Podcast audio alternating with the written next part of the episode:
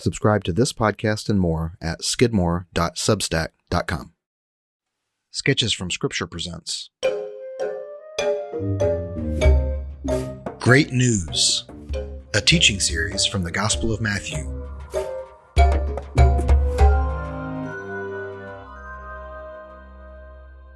The Jewish nation had put their trust in the God of Abraham, the law of Moses, and the kingdom of David.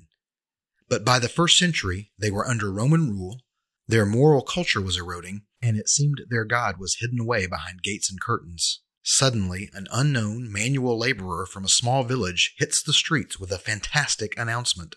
The Gospel according to Matthew tells the story of a self proclaimed rabbi from Nazareth who took Galilee by storm, then Judea, then Jerusalem, then Samaria, then the whole Roman world to the entire earth.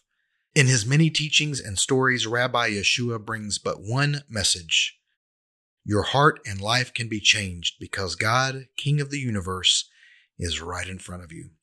So follow me. This is great news.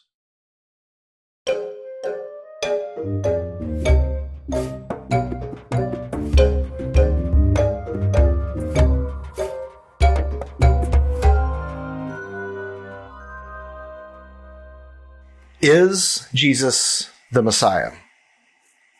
For those of us who are Christian or grown up Christian, this is not really a big question for us. We have sort of assumed it from the moment that we uh, had faith. Many of us, even if we came to faith as adults, did not live life as a Jew.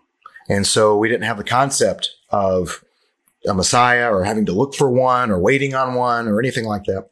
And so it's not really a concept that uh, sparks a lot of power for us today necessarily, but it was a big issue for the first hearers of the gospel according to Matthew. So remember who that first audience is. First century Jews. They've kind of heard about the things that have gone on this Jesus guy, and maybe he was healing. He was some kind of magician or something. And he, he said he was a rabbi, but he didn't have any schooling. And all of his students were like old fishermen or something. You know, if you just have this vague concept that there was this guy he, he, he could be he could be the Messiah, or maybe it was this guy over here. You know that John the Baptist. He was a good candidate. He had a ton of followers, and he was baptizing people and talking about repentance and forgiveness as well. And so Matthew's coming uh, onto the scene with his gospel to really clarify uh, who the Messiah is, what Jesus' life is about, why it's so clear that Jesus is in fact, the Messiah. So for those of us who are Gentiles, or those of us who are, have grown up Christian and have not been waiting on a Messiah, have not been looking for one for centuries and centuries culturally, this is still important for us because the Messiah is God's anointed one. And scripture, the Old Testament scripture talks a lot about it. We can look at history and see that before the time of Jesus, people were waiting for such a person. The scriptures that we hold true did predict such a person would come along. We do see that Jesus fulfills that role in the things that he said and did and actually exceeds expectations.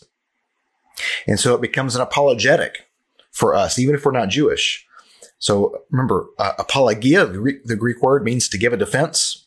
And so an apologetic is how we give a defense of the things that we believe something that we ought to be able to do. It's one reason I do these lessons is so that you feel confident in the text that you're reading.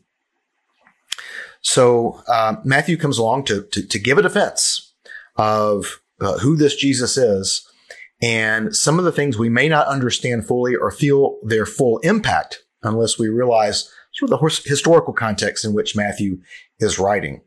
So we're trying to look at Matthew from a storytelling standpoint, right? And what we've said is he's really building an argument here. He's building an argument for his fellow Jews primarily. It's uh, uh lessons, many of the smaller lessons inside, of course, uh, go beyond the boundaries of ethnicity or culture or religion, even. But the, the, the big tenet of Matthew really is for his fellow Jews. And it was uh, a huge part of Jesus's public ministry. It becomes a huge part of Paul's letters as he's writing to churches that are filled with both Jews and Gentiles. This is one of the issues that Paul has to deal with. And that is the issue of religion versus discipleship. And so we saw in the Sermon on the Mount, Jesus addresses religious people versus disciples. It's not lost people versus saved people. It's religious people versus disciples. Religious people, you've set up this little box for yourself. Your understanding of what the law means, your understanding of what righteousness is, even your understanding of who the Messiah will be. And Jesus comes along to say, Hey, I didn't come to do away with those things, but I did come to explode them to their full size. I did come to blow them up to their proper size, which is infinitely beyond what you're expecting. And so Jesus comes really challenging expectations. Again, not by destroying anything or removing anything uh, spiritually, but instead, in terms of the law, he comes to fulfill it, to fill it full, to make it make it big. And so this theme of religion versus discipleship is really one of the big tent poles of the Gospel of Matthew makes sense given, given his audience. And we've looked at how Matthew is divided into five discourses. And uh, I've given them my own little titles here. They're, they're called um, lots of other things traditionally, but um, it's all about the kingdom. And remember, the kingdom is not a place. It's not even a group of people. Instead, it is uh, a, a, an idea, the fact that God is king, the kingness of God. And so when Jesus comes on the scene with the gospel in Matthew 4 17 and says, Repent, for the kingdom of heaven is at hand. It's close by. It's near. You can reach out and touch it. Um, he is talking about the reign of God, not just some military campaign or some government campaign. And so it's, we've broke the gospel of Matthew is broken up into these five discourses and they're all about the kingdom and the righteousness that's tied together with that kingdom. And so first the kingdom is announced. Jesus comes on the scene, preaches the Sermon on the Mount, says, here's what the kingdom is going to be all about. Here's what it's going to look like when the kingdom is fully here, when people live fully under the reign of God. This is the way life looks. Then uh, the next section is about kingdom authority. And it's not just discourses, but it's narrative and discourse. And so, just like with the Sermon on the Mount preceding that, you have Jesus showing up and doing things that sort of begin his ministry. With the kingdom authority section, you have Jesus showing that he has authority over uh, demons, over uh, sickness and illness and leprosy and uncleanness, even sin, uh, death. He's able to raise people from the dead. And so he shows in a, a, set of stories all packed together nicely that he has authority over all of these things, all the things that you would need to have authority over to, um, for, for God to, to, to reign in the world. Jesus shows that he has authority over all of those things. And that's just a reminder that Matthew is not put together chronologically. It's not grossly unchronological, but Matthew's concern is not chronology. Matthew is not uh, writing an almanac. He's making an argument to his fellow Jews.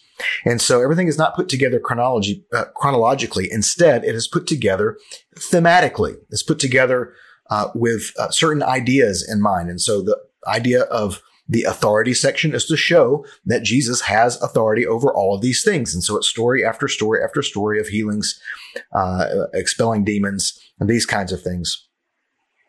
So now we come to the third narrative and discourse set. Oh, well, the kingdom authority discourse was uh, what we call the missionary discourse. It's where he sends out the 12 that he's chosen. He has authority and he gives them the authority and he sends them out to uh, do the same things that he's done. Remember what he said back in Matthew 4 19, the first words that he says to his disciples, follow me. In other words, go where I go, see what I see, hear what I teach, watch what I do. Then you teach the things I teach you do the things that I do.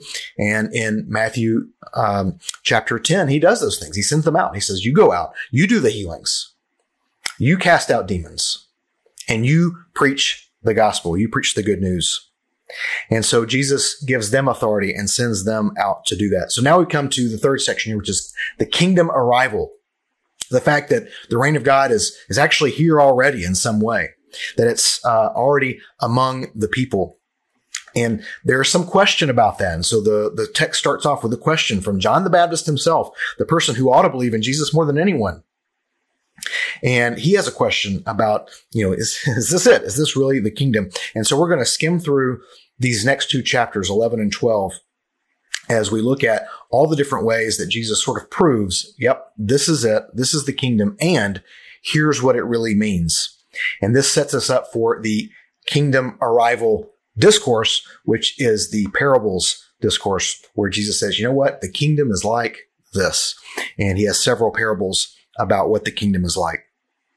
So let's get right into the text and uh, start to answer uh, as we look at kingdom arrival, start to answer this question Is Jesus the Messiah? And if so, what does that mean? So we're in Matthew 11, chapters 11 and 12. We'll start right here in verse 1.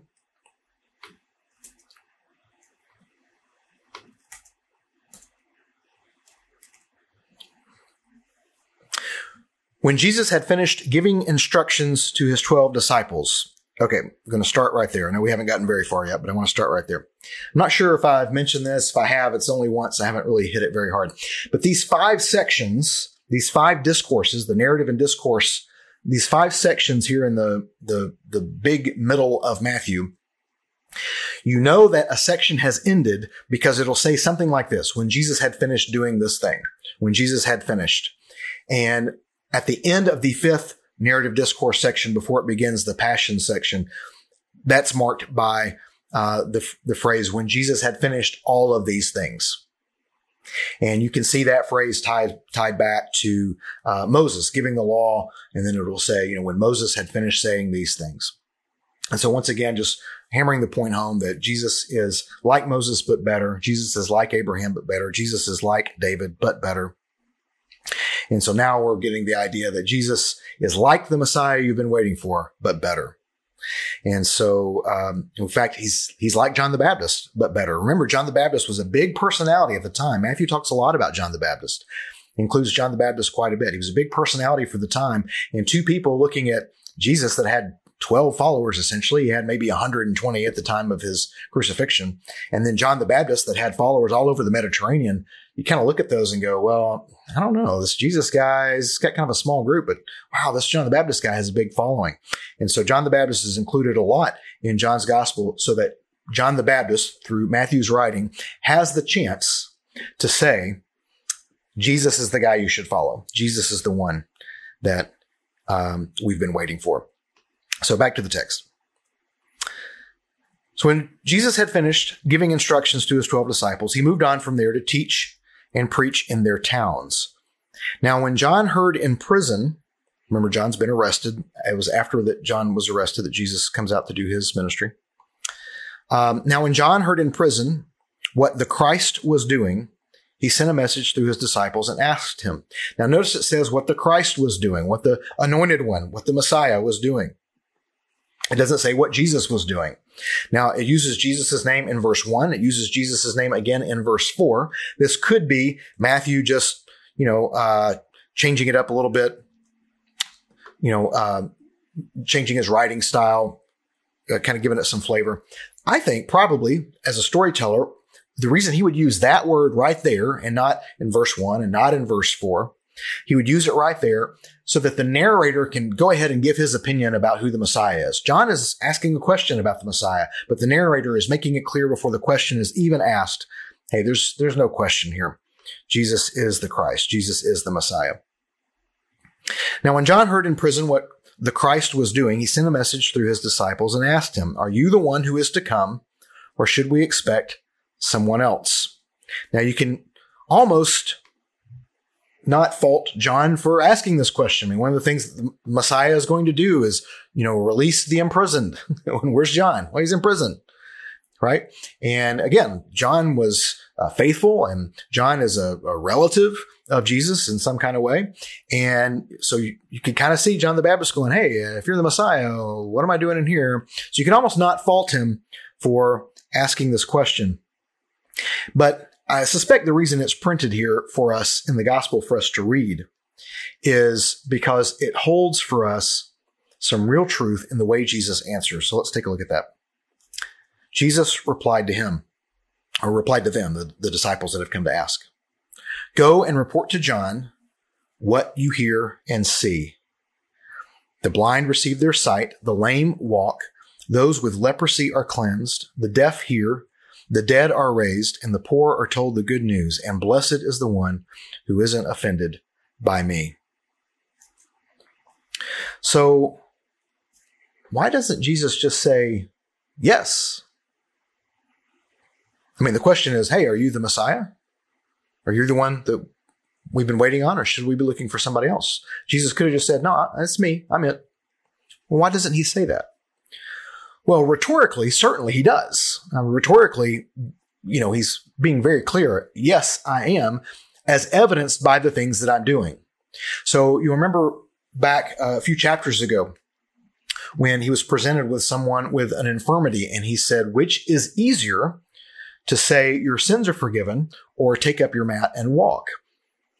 And his point is, well, of course it's easier to say that your sins are forgiven because if you say take up your mat and walk, then if the power, the authority you have has to be proven when the man takes up his mat and walks. So when Jesus forgives him of sins, they say, well, this guy can't forgive sins. And he says, well, you would also think that I can't tell him to take up his mat and walk. So I'll tell you, take up your mat and walk. That way you'll know I also have the authority to forgive sins. He tells the man, the man takes up his mat, walks away, proves Jesus' authority over both the man's infirmity, but more importantly, over sin. So what you have Jesus doing is something that you can see to show that he has authority over the thing that you can't see. So here he's really doing kind of the same thing. I mean, ask anybody, hey, are you the Messiah? Anybody could say, yeah, I am. Absolutely. Anybody could say yes.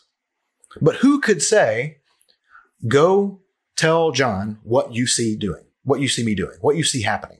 Go tell John what you see and hear.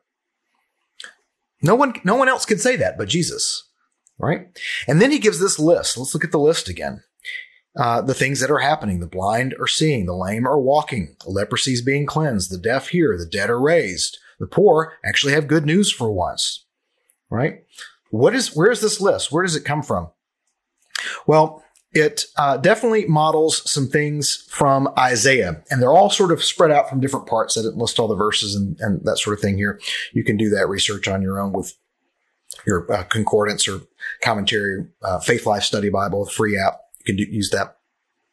The pieces from uh, all different places in Isaiah. Isaiah certainly a prophecy. Isaiah certainly has a lot to say about the Messiah.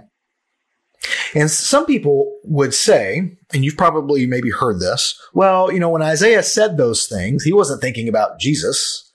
You know, he was talking about the prophecy of the things that were going on in, in the context of that particular story in Isaiah. And Jesus is sort of cherry picking these things and pointing them to, to himself people who believe that will also be quick to point out, you know, Jesus never wrote anything, right? Jesus didn't write the gospels. Jesus didn't write Paul's letters. Jesus didn't write any of our spiritual text. Uh, it was these other people, it was Matthew, Mark, Luke, John, Paul, that wrote uh, the, the New Testament. And so these men that wrote about it, they, they pulled these things from Old Testament scripture, just really kind of put the hard sell on this Jesus guy. Well, thanks to the Dead Sea Scrolls, we know that there's a little more to it than that. And so without getting in all the technical history and all that, what you should know about the Dead Sea Scrolls is that it's more than just copies of the Old Testament, but it's also a lot of commentaries on what we call the Old Testament, commentaries on the scriptures. And the reason they're important is because they date, most of them date from before the time of Christ. And they were all very well preserved in the arid climate down around the Dead Sea. They were back in a cave. They were out of the weather. The uh, air there is um, pretty much the same throughout the year. And so they were very well preserved for uh, almost two millennia, uh, in some, uh, some cases longer. And so what you have in there is you have copies of scrolls of what we call Hebrew scripture. Those are important because we're able to look at what the Hebrew scriptures were like at that time, before the time of Jesus, a couple of centuries possibly before Jesus was born. And what we see is they're pretty much word for word like what we have when we look at the scriptures today. And so that gives us a lot of confidence in the scripture because it shows it really hasn't changed that much. That's a, another argument you'll hear is that it gets changed and changed and passed down. And it's this game of telephone. And when you play that analogy out, it, it really doesn't work. It really doesn't make any sense.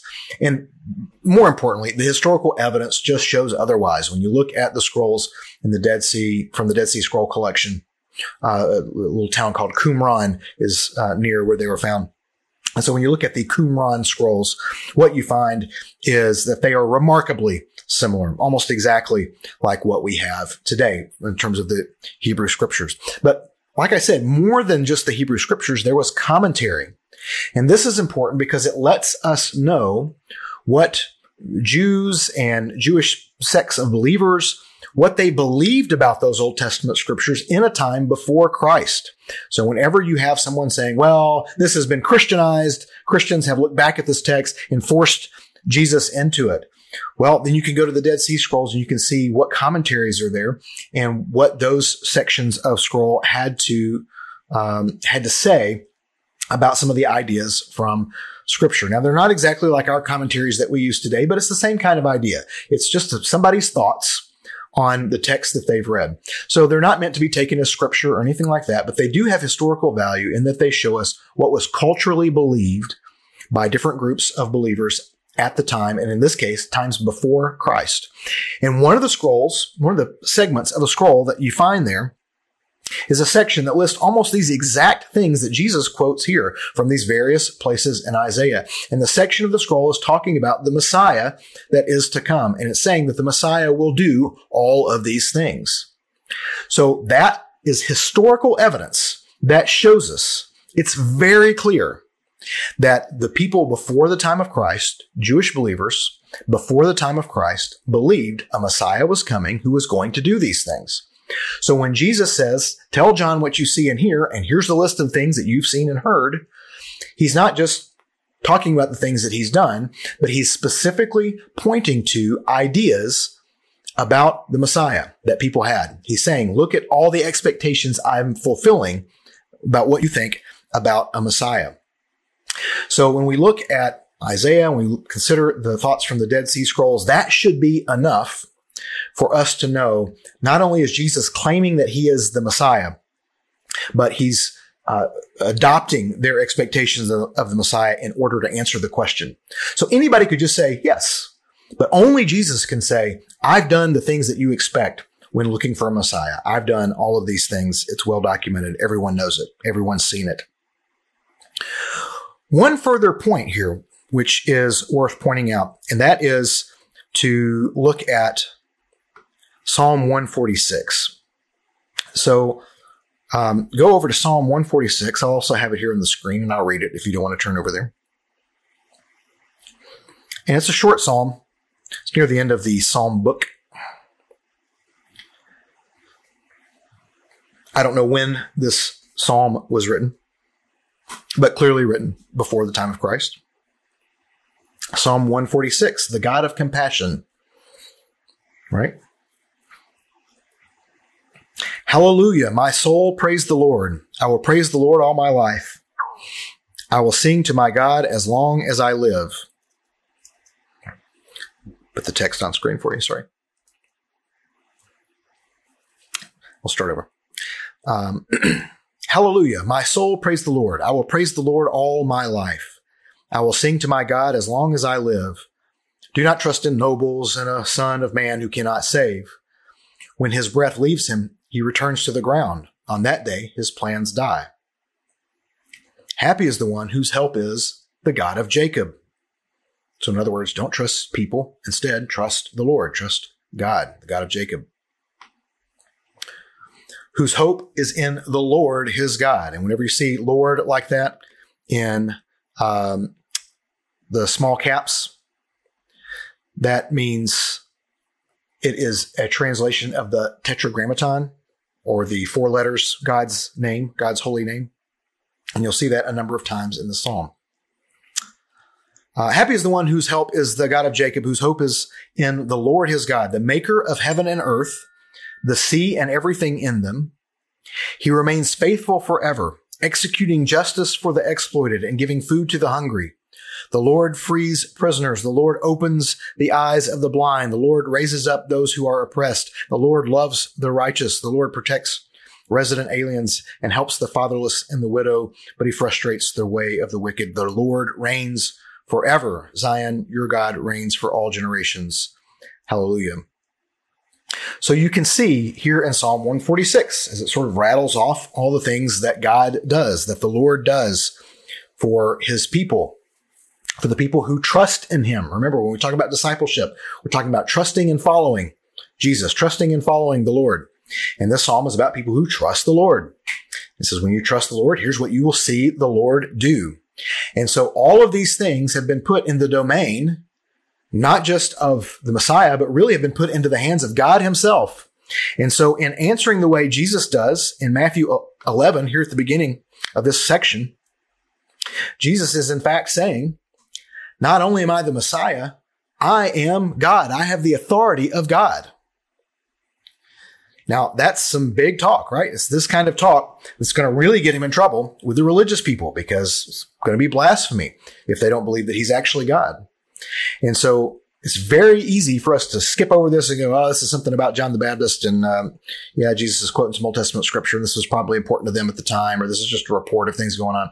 But when you dig in and you see the storytelling that's happening here, and you see the, the, the historical context around what's being told, and you're able to connect it to other parts of scripture, suddenly you can see how really vastly important this text is. And I want to go back just a second to this list of the five discourses. We've talked before, as we've talked uh, from the um, Robert Alter. This is the Robert Alter uh, volumes that I've been using for the Old Testament series that we've done. We talked a lot about chiastic structure and how you have sort of A, B, C, D, and then you have the chi, the thing that changes everything. The chi is the Greek letter. It looks like an X.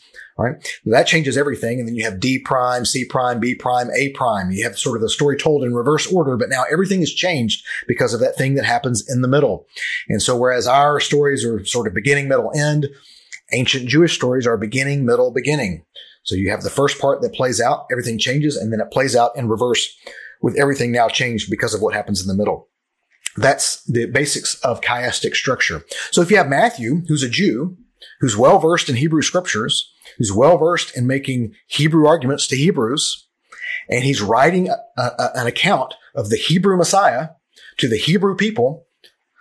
It seems kind of obvious to me that he's going to make use of some kind of idea of chiastic structure. And so what I've got here, the, the, the five discourses listed here. As you look at the one in the middle, kingdom arrival, that's the one that we've just entered into. And so Jesus is saying, Hey, the kingdom is coming. The reign of God is coming. Hey, I've got authority over all of these things in the world. So God has given me authority to do all these things. And now with this kingdom arrival passages, what Jesus is really saying is, I am God. I am here. I am the kingdom. I'm the king. And so this is really the chi. It's really this section here in the middle that's going to change everything. It's kind of right in the middle of the book of Matthew, certainly right in the middle of these five discourses. He's going to explain what the king is like, what the kingdom is like, what God is like, what Jesus is like since he is God. And that is going to change everything for the rest of the story. So this is really important section that's easy to skip over.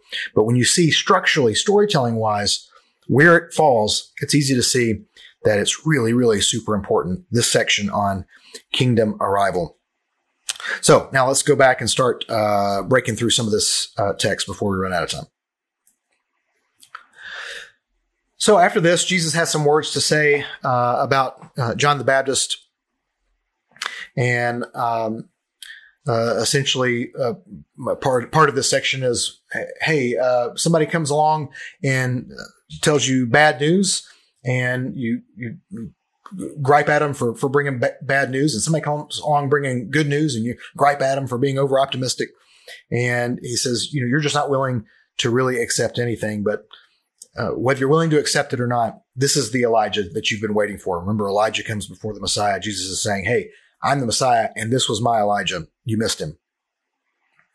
And then there's a section here in verse 16 where he talks to this unresponsive generation. To what should I compare this generation? And this is where, again, he's talking about uh, the, the section I just said about uh, looking for um, a, a lament or a dance. Verse 20 comes down here to denounce the towns where most of his miracles were done because they did not repent. Woe to you, Chorazin! Woe to you, Bethsaida, for the miracles that were done in you. If the miracles that were done in you had been done in Tyre and Sidon, they would have repented in sackcloth and ashes long ago. So what does that mean? Well, Chorazin and Bethsaida are Jewish towns. Tyre and Sidon are Gentile towns. And Jesus is saying, hey, if I'd done all this in the Gentile sections, they would have repented. But here I come to the people that ought to understand who God is and what God's righteousness means and what his word means. And you guys didn't repent. And he says, Capernaum, will you be exalted to heaven? No, you will go down to Hades. For if miracles that were done in you had been done in Sodom, it would have remained until today. But I tell you, it will be more tolerable for the land of Sodom on the day of judgment than for you. I just want to let you know, so again, that you can have confidence in the text and confidence in the words of Jesus. I have been to Chorazin. I've walked on the floor of the synagogue where Jesus has preached. I have been to Bethsaida. I have seen houses that were probably neighbors of Peter uh, and um, James and John. I have been to Capernaum. I've been to Peter's mother in law's house where Jesus stayed. I've uh, been on top of the synagogue where Jesus has preached and healed. And I've been to the area of Sodom outside of the Dead Sea. And what I can tell you about all four of these places is that 2,000 years after this woe to you speech, they're all still rubble. So you can take that with a lot of confidence when Jesus gives curses or blessings. And so, right out of this woe speech, he goes into this prayer here in verse 25. And he says, I praise you, Father, Lord of heaven and earth, because you have hidden these things from the wise and intelligent and revealed them to infants. Yes, Father, because this was your good pleasure. Of course, Jesus is talking about his own disciples there. But what's very interesting is he is kind of quoting from Daniel. And so uh, these scriptures are from Daniel chapter 2, verses 23 and 21. So you notice I didn't say 21 and 23. That's because he quotes them out of order. He, and he, he doesn't exactly quote them. He actually inverts them. And so what the verses in Daniel, if you go look those up, Daniel is saying, thank you, Lord, that you instruct us and that makes us wise, that you give us this revelation and that makes us wise. And Jesus sort of turns that on its head and says, you have taken people who are unwise and you have given us your instruction. And so not only is Jesus inverting the meaning of the text, but he actually inverts the text itself in the way that he quotes it. Really excellent storytelling happening here. And so what's the point of this? What he's saying is these things, uh, well, it's, it's, it's like this.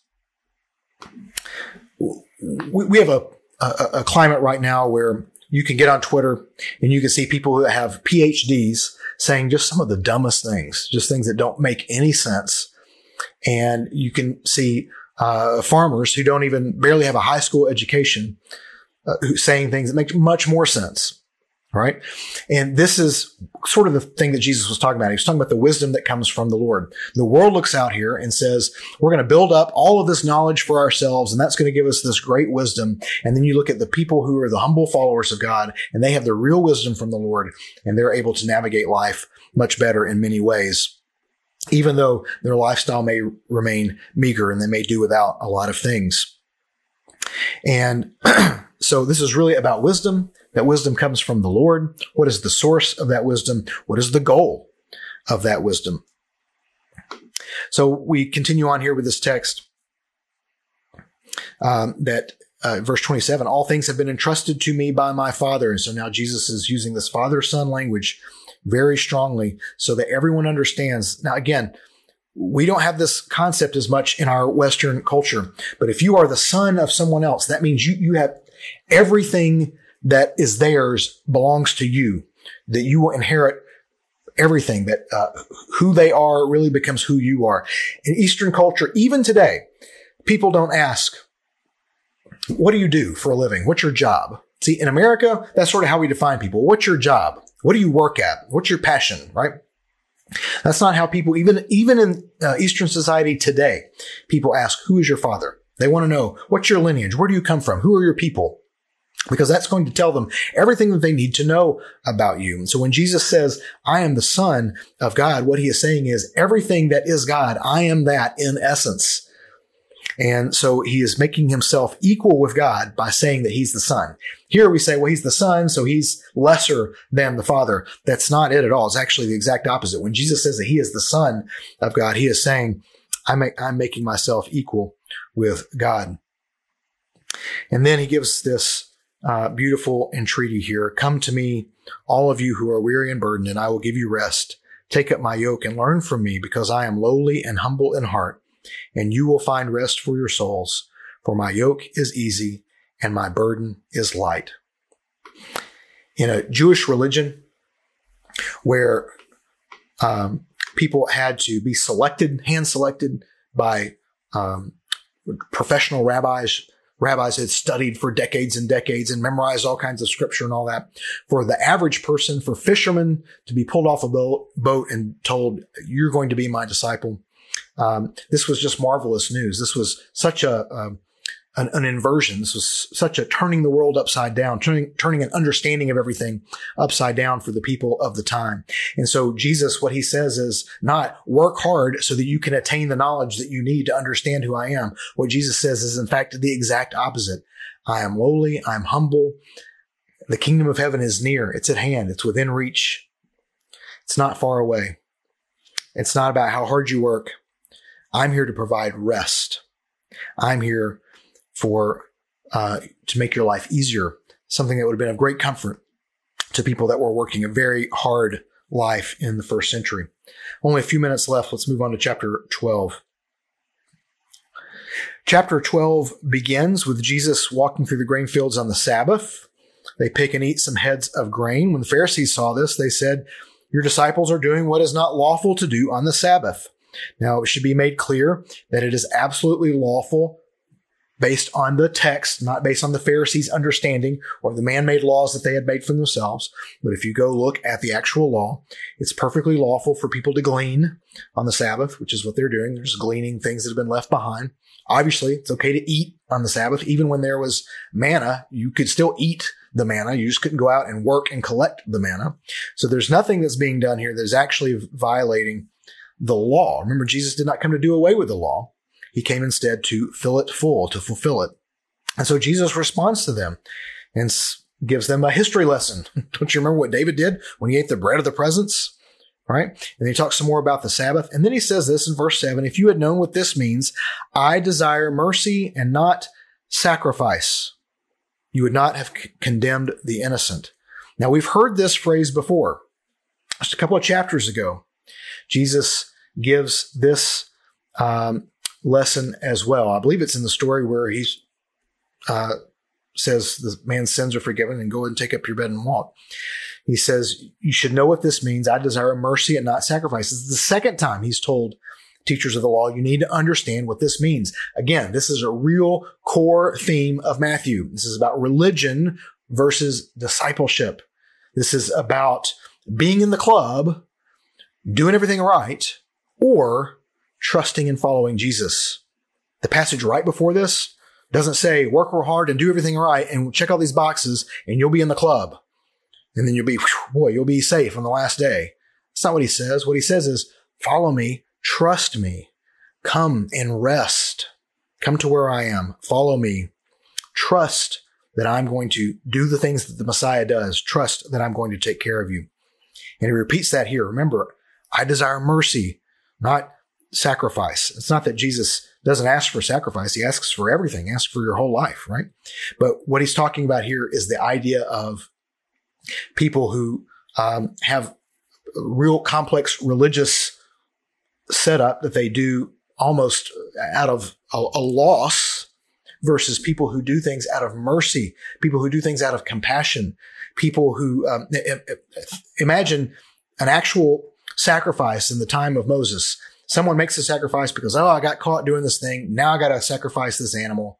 Imagine that attitude of sacrifice versus I have sinned and I want to make it right and I desire mercy. I love mercy. And that's why I'm going to offer the sacrifice because I, I want the mercy of the Lord. You see those two attitudes and how different they are?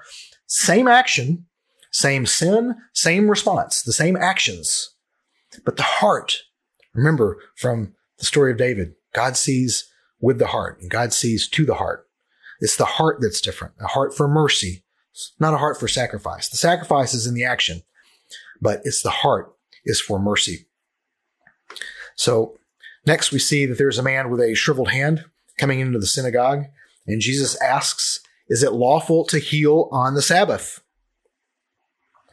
Uh, by, by, the way, right before this, this is a big thing we should not have skipped. Jesus says, "For the Son of Man is Lord of the Sabbath." After he gives them this lecture uh, about the the eating of the grains, with Jesus saying that he is Lord of the Sabbath, Sabbath is God's territory. Even God, even God rests on the Sabbath, right? Um, even God rested on that seventh day of creation. The Sabbath is holy territory. It belongs totally to God. It belongs to God. Even the people who observe it doesn't belong to the Jews. It belongs to God. And what Jesus is letting them know is, I, Jesus, am Lord of the Sabbath.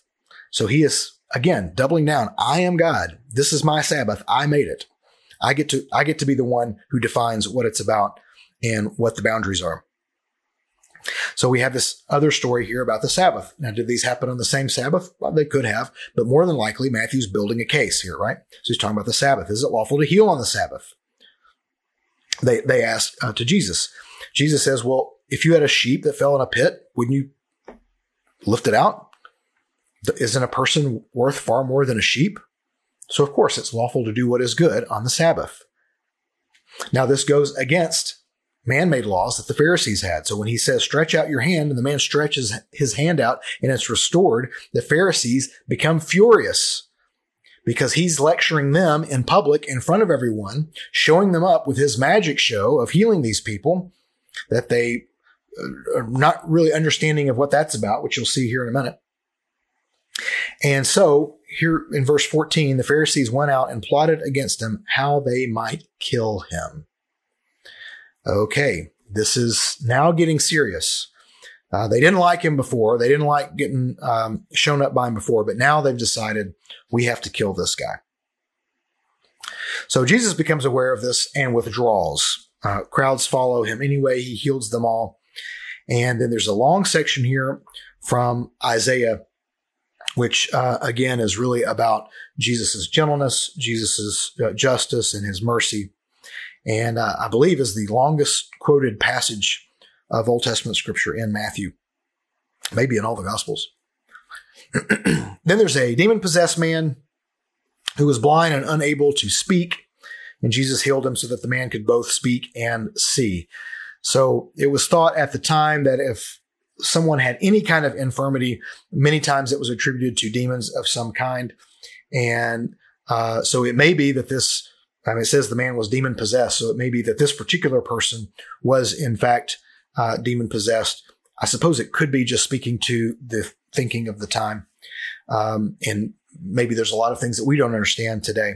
The text says the man was demon possessed, so I will believe that the man was demon possessed because I believe everything else that the text is telling me.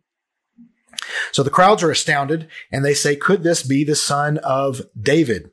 So the son of David course, the first son of David of note was Solomon, right? David had many sons, but Solomon is the one that we remember. He's the one who was supposed to be king and reign forever, or someone from the line of Solomon, from the line of David.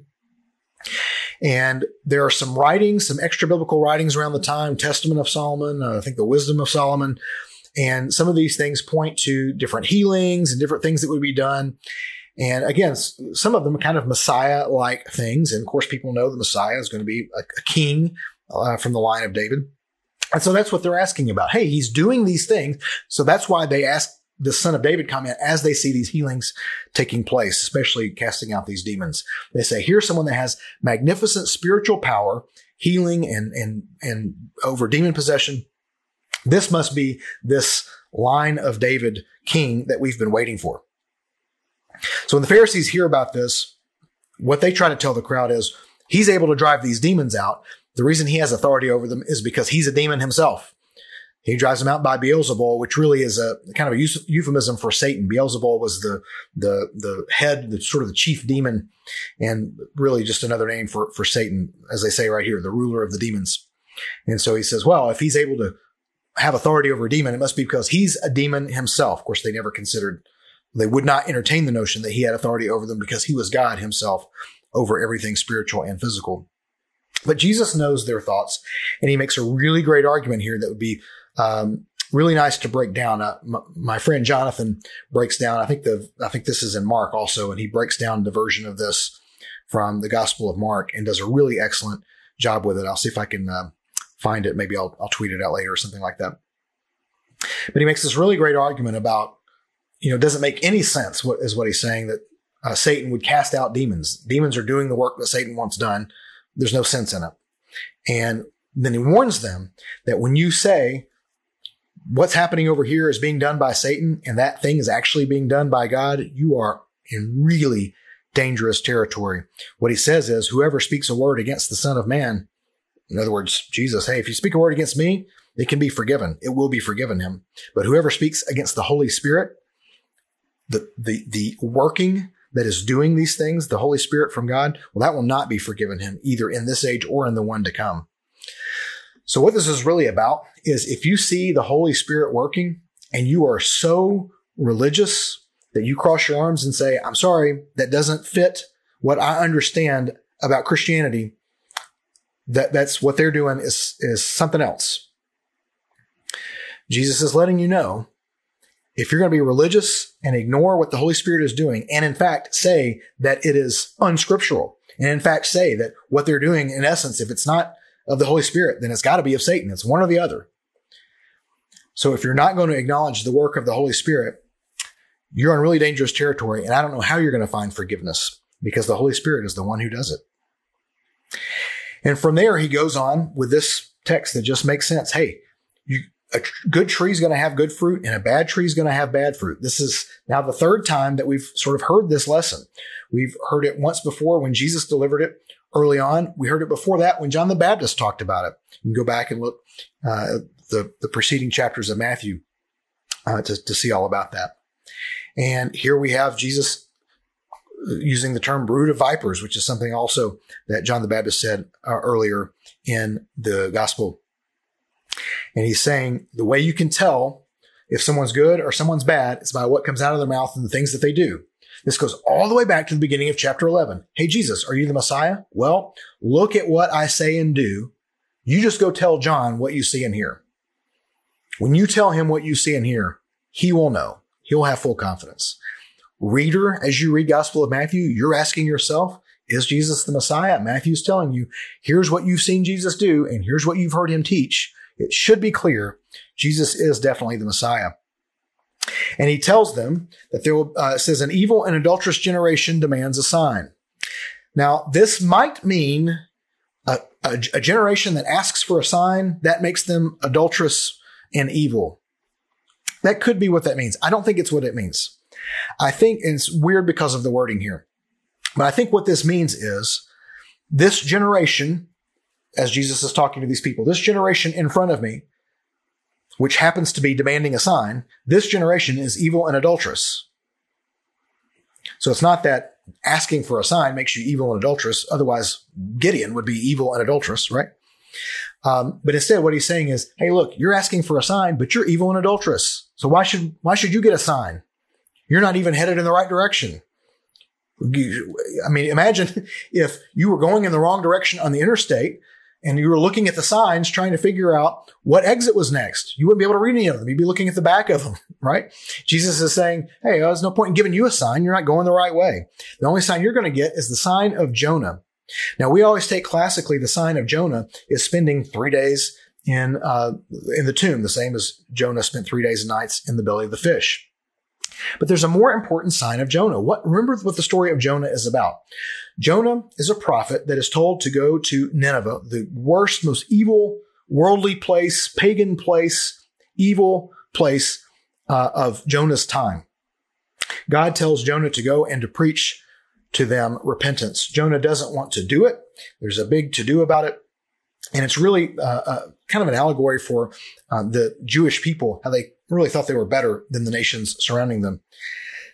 God tells Jonah to go. Jonah finally shows up to Nineveh, preaches a three second sermon, and all of Nineveh repents in sackcloth and ashes. And so, what Jesus is saying, he's really foreshadowing what's going to come in the book of Acts. Okay, you religious people, you're going to deny this and you're going to get the sign of Jonah because every evil pagan is going to renounce their ways and come and worship Jesus and come and worship God, come and desire the Holy Spirit. They're going to desire mercy. When you look at what happened in Ephesus in Acts chapter 19, you see people who were practicing witchcraft coming out and burning their witchcraft books in the middle of the street as they are converting to faith, trusting and following in Jesus Christ because of the teaching of Priscilla and Aquila and, and Paul and Timothy and others. That's, I think, what Jesus was referring to when he says you're going to see the sign of Jonah. You're going to see the most evil people in the world, the people that you hate, the people that you think you're better than because you have decades of study, because you know all the scrolls, because you got all the commentaries memorized. The people that you hate, they're going to be the ones that turn their lives upside down, repent, are forgiven of their sins, are given the gift of the Holy Spirit, and one day they're going to be preaching to you. You're going to receive the sign of Jonah. And he tells them something greater than Jonah is here. And he tells them, you talk about the wisdom of Solomon, something greater than Solomon is here. Remember at the beginning, they asked, could this be the son of David? And Jesus is saying, yes, but even better. Jesus is a better Abraham. He's a better Moses. He's uh, a better David. He's a better Solomon. He's a better Jonah. And he's even better than the Messiah they expect. And then he finishes up talking about the uh, demon being cast out and coming back to a clean place. So he's sort of returning back to the, his original argument that he was making. And he says, when one evil goes out, if there's nothing done in the house, more will come in and take its place. And that's what's going to happen with this evil generation. You will not hear the truth whatever you evil you think you're casting out, you're not filling up, you're not fulfilling the law. You're not filling yourself up with law and love, and you're just going to be filled with more evil. And so this section ends before he gets into the parables with people saying, Look, your mother, your brothers are standing outside wanting to speak to you. And Jesus says, Who are my mother and who are my, who is my mother and who are my brothers? And he stretches his hand out to his disciples and he says, Here are my mother and my brothers, for whoever does the will of my Father in heaven is my brother and sister and mother. The kingdom has arrived. It has turned everything upside down. And now even my family is not my family. Now the kingdom is my family. The kingdom is my brother and my sister and my mother, my father. These people here, these are the people. The people who do the will of God in heaven, my father in heaven. Those are the people who are my family. And so once again, he takes from the ideas of religion. Hey, are you this Messiah that we've been hearing about, that we've been taught about? And he goes all the way from religion, works all the way through the religious people and gets to relationship. Discipleship is about relationship. It's about trusting and following and doing it together with your brothers and sisters. So I want to go back to um, one last thing that um, Jesus says,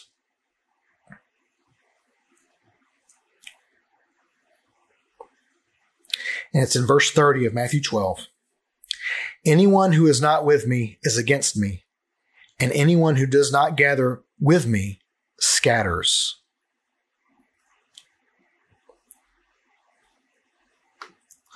One more time. Anyone who is not with me is against me, and anyone who does not gather with me scatters. That's it. You're either with him or you're against him. There's no other choices, with or against. Gathering or scattering. That's it. Those are the choices. Gathering or scattering. Discipleship is about gathering. It's about fishing for people. And if you're not doing discipleship, if you're not gathering, you're scattering. If you're not actively seeking and saving the lost, if you're not actively reaching out, building relationships with people, bringing them into relationship with scripture so that they can have their own relationship with God, so that they can repent, so that they can receive forgiveness of their sins and the gift of the Holy Spirit through baptism. If you're not actively doing that, Jesus says, Hey, if you're not gathering, then you're scattering. You're making the problem worse. You're treasonous to the kingdom of righteousness. You're either with me or you're against me. You're either gathering or you're scattering. And so as you think about the kind of discipleship that you're doing in your life, the kind of relationships that you have where you're helping other people trust and follow Jesus, as you assess that, you got to ask yourself that question Am I gathering or am I scattering? Sketches from Scripture is a production of Parabolas, the production company of author and filmmaker Paul Andrew Skidmore. Subscribe to this podcast and more at skidmore.substack.com.